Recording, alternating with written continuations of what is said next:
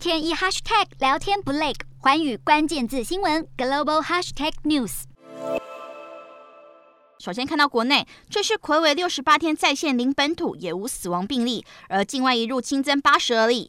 国际疫情方面，日本新增六万三千多例，去年最后三个月的经济表现不如出估，也不如市场预期。专家担忧，在疫情肆虐和乌俄战事导致油价飙涨下，日本经济在本季可能萎缩。南韩新增三十二万例，累计确诊数突破五百万大关。有专家认为，疫情已接近最高峰，预计约两周内将转弯向下。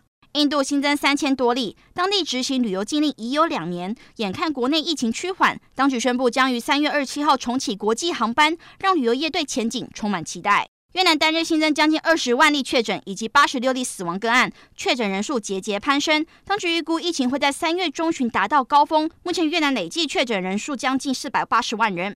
印尼新增两万六千多例，疫情居高不下，当局再三呼吁民众尽快去打疫苗，来增加保护力。而目前完整接种人口比例将近百分之五十五。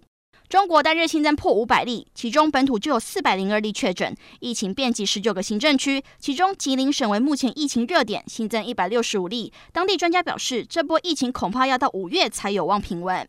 美国新增将近四万例，有一份来自公卫专家的报告指出，染疫死亡数仍高于流感死亡人数，要恢复到正常生活还有一段很长的路要走。法国新增六万九千多例，外媒指出住院率持续下降，让政府对解除限制信心大增。除了停疫苗通行证外，当局表示企业也将恢复正常内部运作。德国新增超过十九万例，目前政府内部对新的防疫措施达成共识，大部分的限制都会解除。其中新增的措施为对局部爆发点进行监管，以防疫情扩散。